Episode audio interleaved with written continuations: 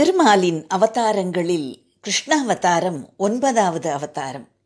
வசுதேவருக்கும் தேவகிக்கும் குழந்தையாக மகாவிஷ்ணு எடுத்த அவதாரம் கிருஷ்ணாவதாரம். இந்த அவதாரத்தில் மனதை கவரும் அழகுடன் கோபியர் கொஞ்சும் ரமணனாக விளங்கினான் கிருஷ்ணன். கம்சனை கொன்றும் பஞ்சபாண்டவரை காத்தும் தர்மத்தை நிலைநாட்டிய அவதாரம் இது. ஒரு முறை பூமாதேவி நாராயணனிடம் பகவானே பூமியில் நடக்கும் அக்கிரமங்களை என்னால் தாங்க முடியவில்லை. முனிவர்கள் செய்யும் யாகத்தை கெடுப்பவர்கள் நாஸ்திகர்கள் காமுகர்கள் கொலை செய்பவர்கள் கொள்ளையடிப்பவர்கள் உழைப்பை திருடுபவர்கள் ஆகியோரையும் சேர்த்து சுமந்து கொண்டிருக்கின்றேன். இவர்களின் எடையை தாங்கும் சக்தி எனக்கில்லை பிரபு. இவர்களை அழிக்கும் அளவுக்கு பலமும் என்னிடம் இல்லை. புருஷோத்தமா என்னையும் நான் தாங்கும் நல்லவர்களையும் இவர்களிடம் இருந்து காப்பாற்று என்று வேண்டிக் கொண்டாள். பூமாதேவியின் இந்த புலம்பல் சத்தம் அந்த பரந்தாமனுக்கும் கேட்டது.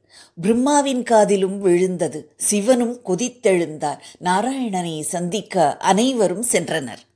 நாராயணனும் உலகத்தில் உள்ள பாவிகளை அழிக்க தானே பூலோகத்தில் பிறக்கப் போவதாகவும் அதற்கு முன்னதாக தேவர்கள் அனைவரும் பூலோகத்தில் உள்ள எதுவம்ச குடும்பங்களில் பிறந்து அவருக்கு உதவியாக இருக்க வேண்டும் என்றும் கூற எல்லா தேவர்களும் அகமகிழ்ந்து தங்கள் இருப்பிடங்களுக்கு சென்றனர்.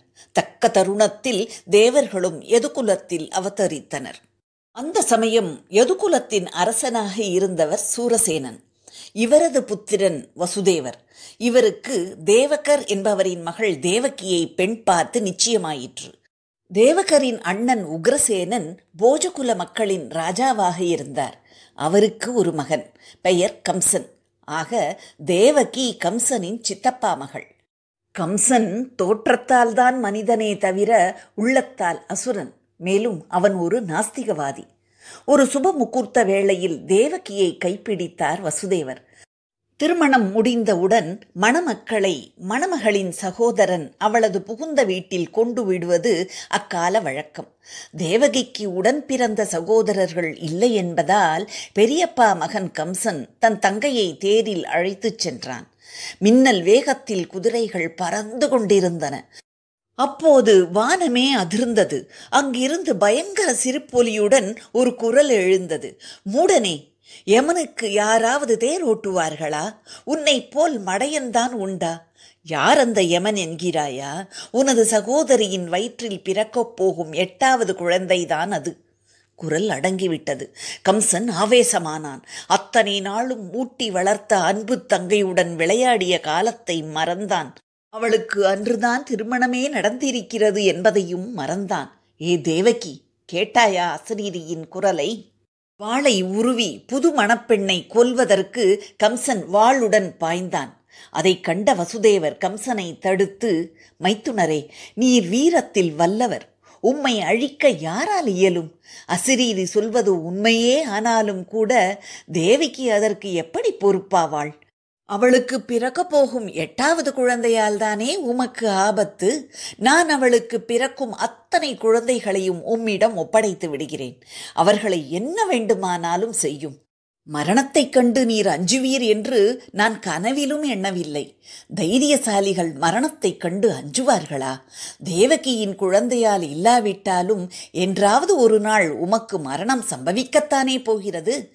மனிதன் தான் கடந்து செல்லும் ஒவ்வொரு வினாடியும் மரணத்தின் வாசலை நோக்கித்தானே நகர்ந்து கொண்டிருக்கிறான். இந்த உண்மையை நீர் அறிந்திருந்தும் இவ்வாறு செய்வது முறையானதாக தெரியவில்லை என பணிவோடும் அழுத்தத்தோடும் தெரிவித்தார். கம்சன் கோபம் தணிந்தான். வசுதேவரே உமது சமாதானத்தை ஏற்கிறேன்.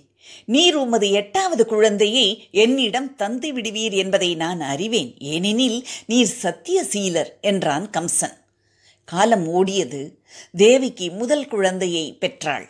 அந்த குழந்தையுடன் கம்சனின் அரண்மனைக்குச் சென்றார் வசுதேவர். கம்சன் ஆச்சரியப்பட்டான். வசுதேவரே உலகில் சொன்ன சொல் காப்பாற்றுபவர்கள் மிகவும் குறைவு. நீர் உயர்ந்த ஆத்மா என்பதை நிரூபித்து விட்டீர்கள். என் பாசத்திற்குரியவரே உமது பண்பை நான் மதிக்கிறேன். இந்த குழந்தை எனக்கு வேண்டாம். உமது எட்டாவது குழந்தைதான் என்னை கொல்லும் என்ற விதி இருக்கிறது. எனவே இந்த குழந்தையை நீரே வளர்த்து கொள்ளும் என்று சொல்லி மகிழ்ச்சியுடன் அனுப்பி வைத்தான். வசுதேவர் சென்றதும் நாரதர் கம்சனை காண வந்தார்.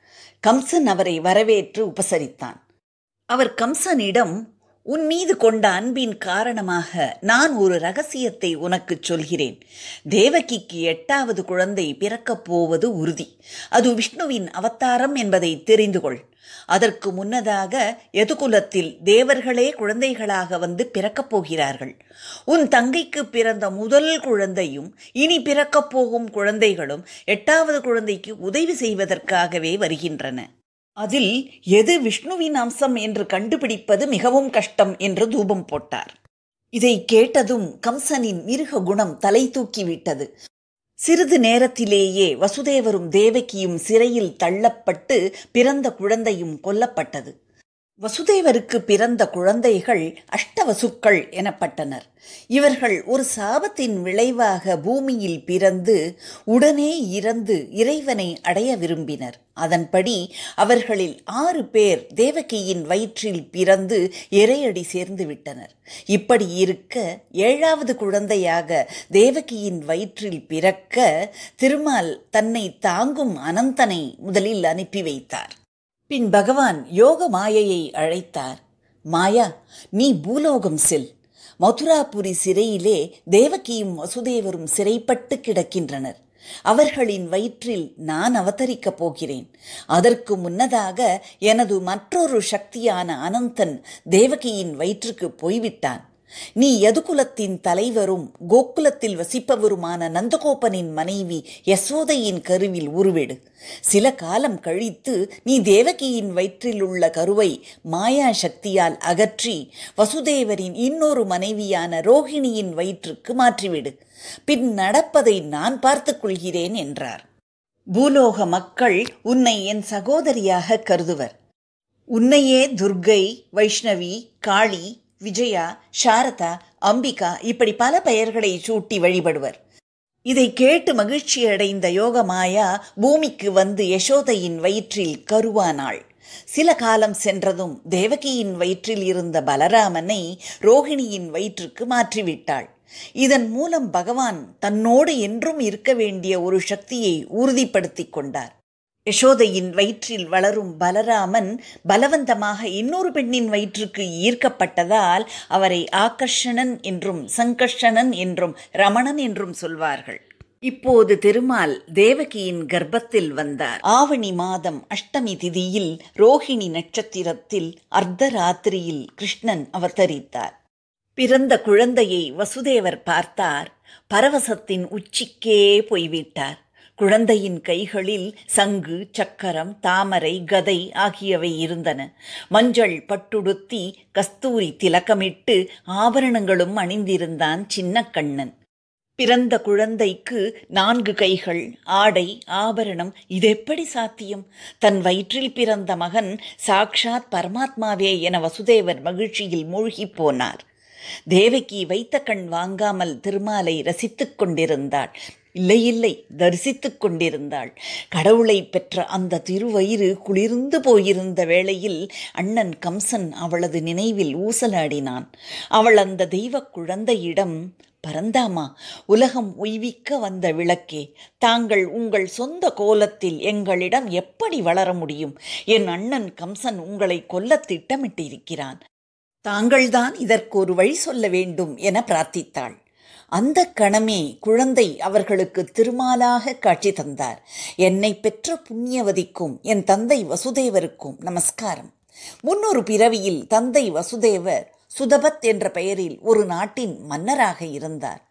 தாயான நீங்கள் பிரஷ்னி என்ற பெயருடன் அவரது மனைவியாய் இருந்தீர்கள். நீங்கள் பன்னிரண்டு ஆயிரம் தேவ ஆண்டுகள் விரதம் அனுஷ்டித்தீர்கள். உங்கள் மனம் முழுவதும் என்னை பற்றிய சிந்தனையே தவிர வேறு எதுவுமே கிடையாது. அப்போது நான் உங்களுக்கு காட்சி தந்து என்ன வரம் வேண்டும் என கேட்டேன். நீங்கள் என்னுடன் வைகுண்டம் வர விரும்புவீர்கள் என எண்ணினேன். ஆனால் நீங்களோ பரந்தாமா நீ என் வயிற்றில் பிள்ளையாக பிறக்க வேண்டும் என்று மூன்று முறை கேட்டீர்கள். நீங்கள் மூன்று முறை கேட்டதால் நானும் மூன்று முறை உங்களுக்கு மகனாக பிறக்க சம்மதித்தேன். அதன் பின் நீங்கள் தவ வாழ்க்கையை நிறுத்திவிட்டு இல்லறத்தில் புகுந்தீர்கள். முதல் பிறவியில் பிரஷ்னி சுதபத் என்ற உங்களுக்கு பிரஷ்னி கர்ப்பனாகவும் இரண்டாவது பிறவியில் நீங்கள் அதிதி காஷ்யப முனிவராக பிறக்கும் பொழுது உங்களுக்கு வாமனனாகவும் உங்களது இந்த மூன்றாவது பிறவியில் கிருஷ்ணன் என்ற பெயரிலும் பிறந்திருக்கிறேன். இவ்வாறு மூன்று பிறவி எடுத்து கணக்கை தீர்த்ததை தன் அன்னை தேவகியிடமே சிறையில் பகவான் சொல்கிறார். பட்டத்ரி சொல்வாராம் தன் தாய் தகப்பனுக்கு அவர்களது முந்தைய பிறவியை ஞாபகப்படுத்துவது கிருஷ்ணாவதாரத்தில் மட்டுமே. வேறு எந்த சந்தர்ப்பத்திலும் பகவான் யாருக்காகவும் முன்ஜென்மத்தை உணர்த்தியதே இல்லை என்று.